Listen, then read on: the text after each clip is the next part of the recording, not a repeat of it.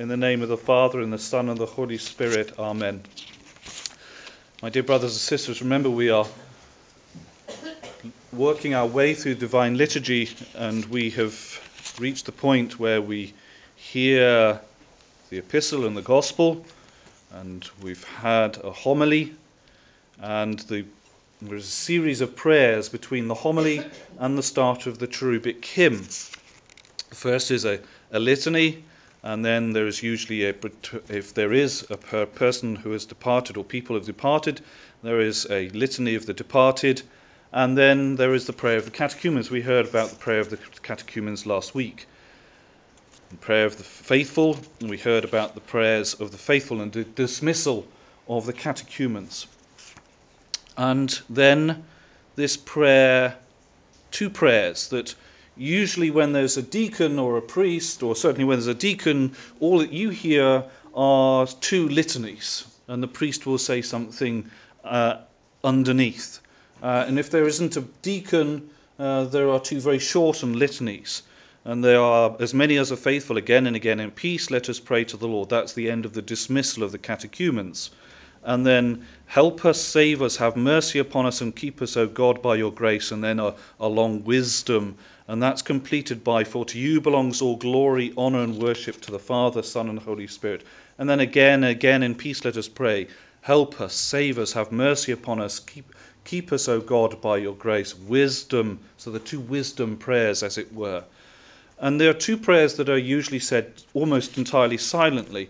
And there is a, a movement within the Orthodox Church uh, today to say uh, some of these silent prayers uh, more aloud so that they can be heard. I know that uh, sometimes if a, a, priest is mic'd up, he says them so that they can be heard.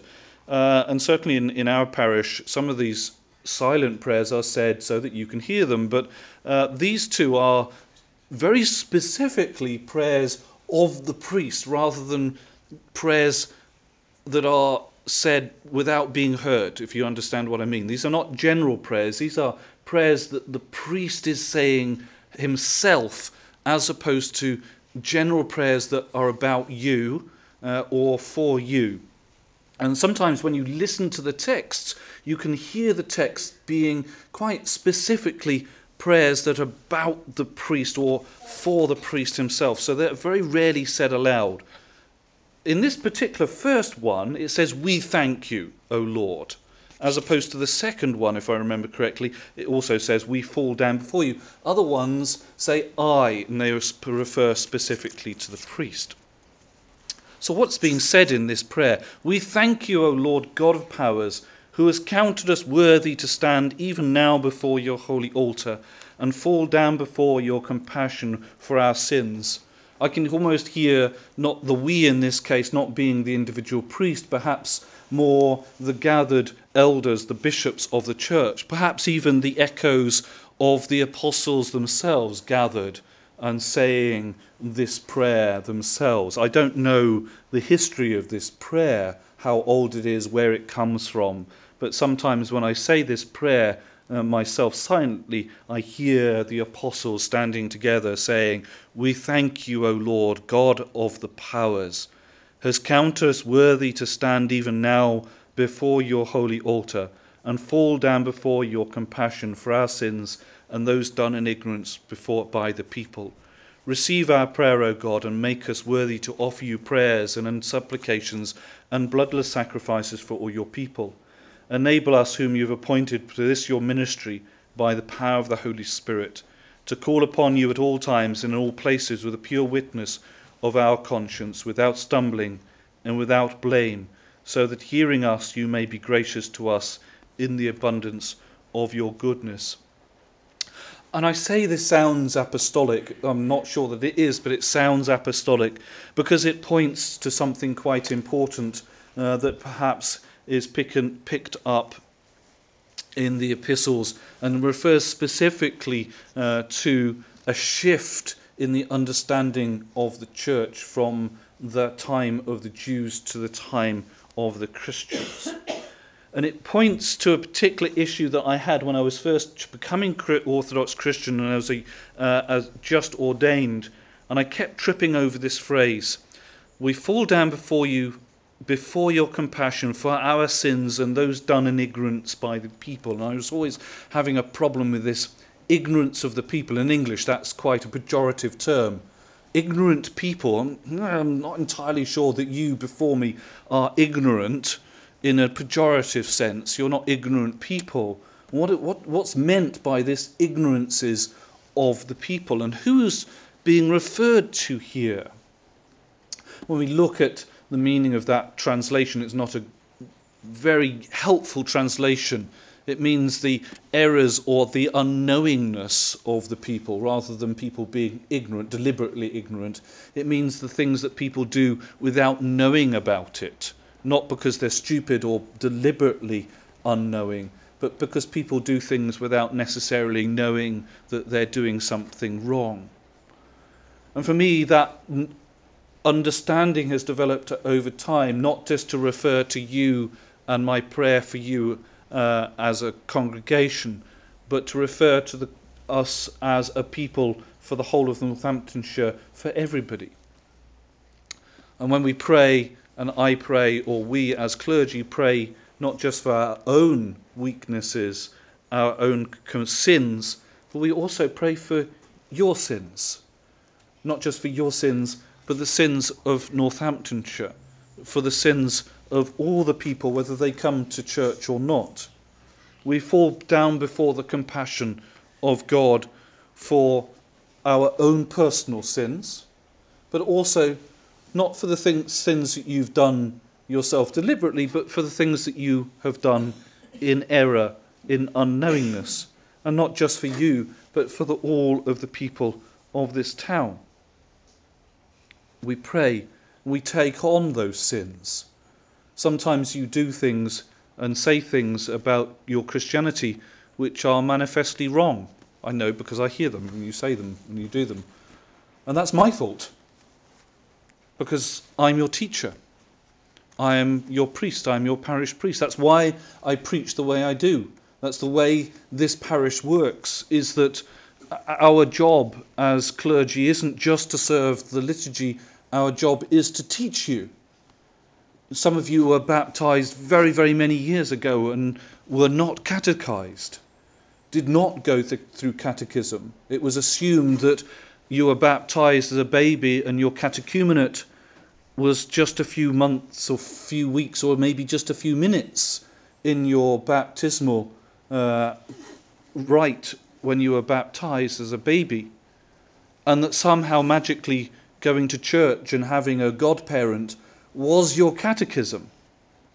And of course, that doesn't automatically happen.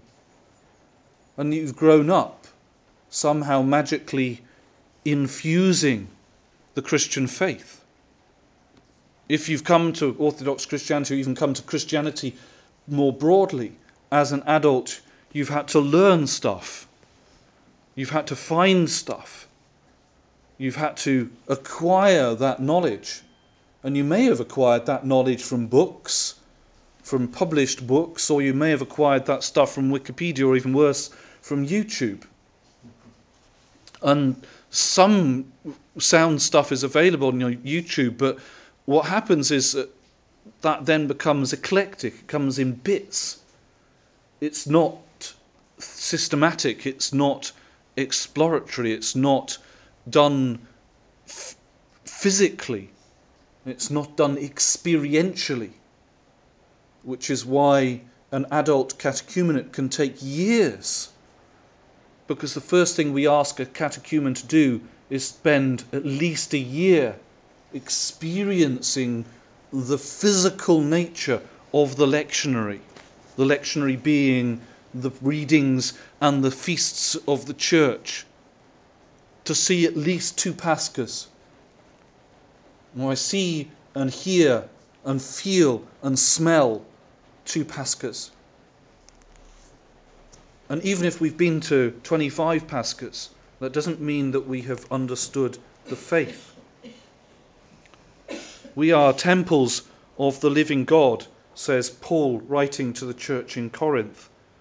And I will dwell in them and walk in them. And we see and hear in the gospel today this very common and very well understood parable. It's well understood because in this particular gospel, Jesus explains the parable. It's very rare for Jesus to explain a parable because he wants to tell us those that have ears to hear, let them hear. He explains to us through the apostles what the meaning of this um, parable is. But often this parable is preached in a personalized way. When you have heard this, I'm sure you've heard this explained in this way is what sort of soil are you? What sort of soil do you think you are? Are you the soil that is the rock? Are you a rock and have you or do you lack moisture of the gospel? Are you a thorn and the seed has been thrown at you and the thorns that have sprung up and the gospel has been choked by your thorns? Uh, are you uh, the shallow soil and the riches uh, uh and your cares of the world uh, have created weeds uh, and the gospel has been overwhelmed? Or have you, are you good soil? And this is often how this gospel uh, reading has been, or this parable has been preached. And it's preached about in such a way, and it's often t- entitled the profligate sower, the generous sower. The person who goes around, God has been seen as the person who throws the seed willy nilly, just chucking it around. And often there's a depiction of a man with a big basket of seeds, just throwing the seed as if he is foolish chucking the seed foolishly around, hoping that the seed, the gospel, the good news, will hit the right people. And I'm not entirely comfortable with this idea because it has a sense in which God is foolish. And I'm not entirely convinced that that is God's plan for us. Because when we see in the Genesis story when we think about who God is and what God has created us for, God is very careful. God is very particular. He has counted the hairs on our head. He has created us for a purpose to know Him and to love Him and to know His love. That He is conscientious and careful and loves us and loves us and cares for us. And there is another model of farming, another model of making seed. And this is not the chucker of seeds, but the planter of seeds, the person who takes an individual seed and places it very carefully and puts it into the soil. I'm sure you may have seen this. Not throwing the seed, but planting the seed very carefully into the soil. And you can still go and put the seed in every single place. You can put the seed on a rock, very carefully planting the seed on a rock. And you can still carefully plant a seed next to the thorny bush. You can still put the seed in all areas. The careful sower, the conscientious sower, who still cares for every single place that the seed is point, put in, who treats every single place with care and love. And maybe we shouldn't care whether we are a rock or a thorn or a deep, rich soil. That's not God's point here. God's point is that each one of us is a place where the seed has been put. Every single person out there, whether they are thorn or rock or rich soil, a seed has been put. Let's be clear about that. Whether they're thorn, whether they're uh, rock, whether they're sand, whether they're salty soil, whether they're right now inundated with flood and flood waters, God has still placed a seed. And He has done so carefully and deliberately. Therefore, in Adam, they are human. What happens next is up to us as the body of Christ, as the tiller of the soil. as the farmers. That's the bit that is important. God has prepared us, not prepared the soil, but prepared us with the Holy Spirit. That is the seed. He has prepared us. But we, as the body of Christ, we, as in I, as your parish priest, to teach you and to prepare you. But I can prepare you all you like. I can teach you all this stuff. And I will continue teaching you all this stuff until you're bored out of your heads. But you are the farmers.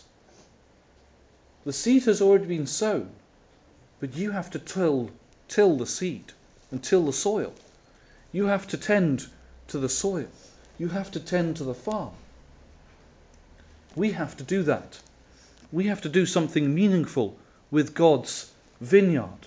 We have to prune. We have to check it. And we have to prepare for the harvest. Do you see what I mean? God is a profligate sower, but he is also a careful and very conscientious sower. He has sown every single human being, every single human being, with the seed of the Holy Spirit. He has made every single human being a person, a person recognized by Him, named by Him. In the Jewish tradition, recognized as a human being, as worth, as divine inspired, divinely inspired, in other words, filled with his Holy Spirit.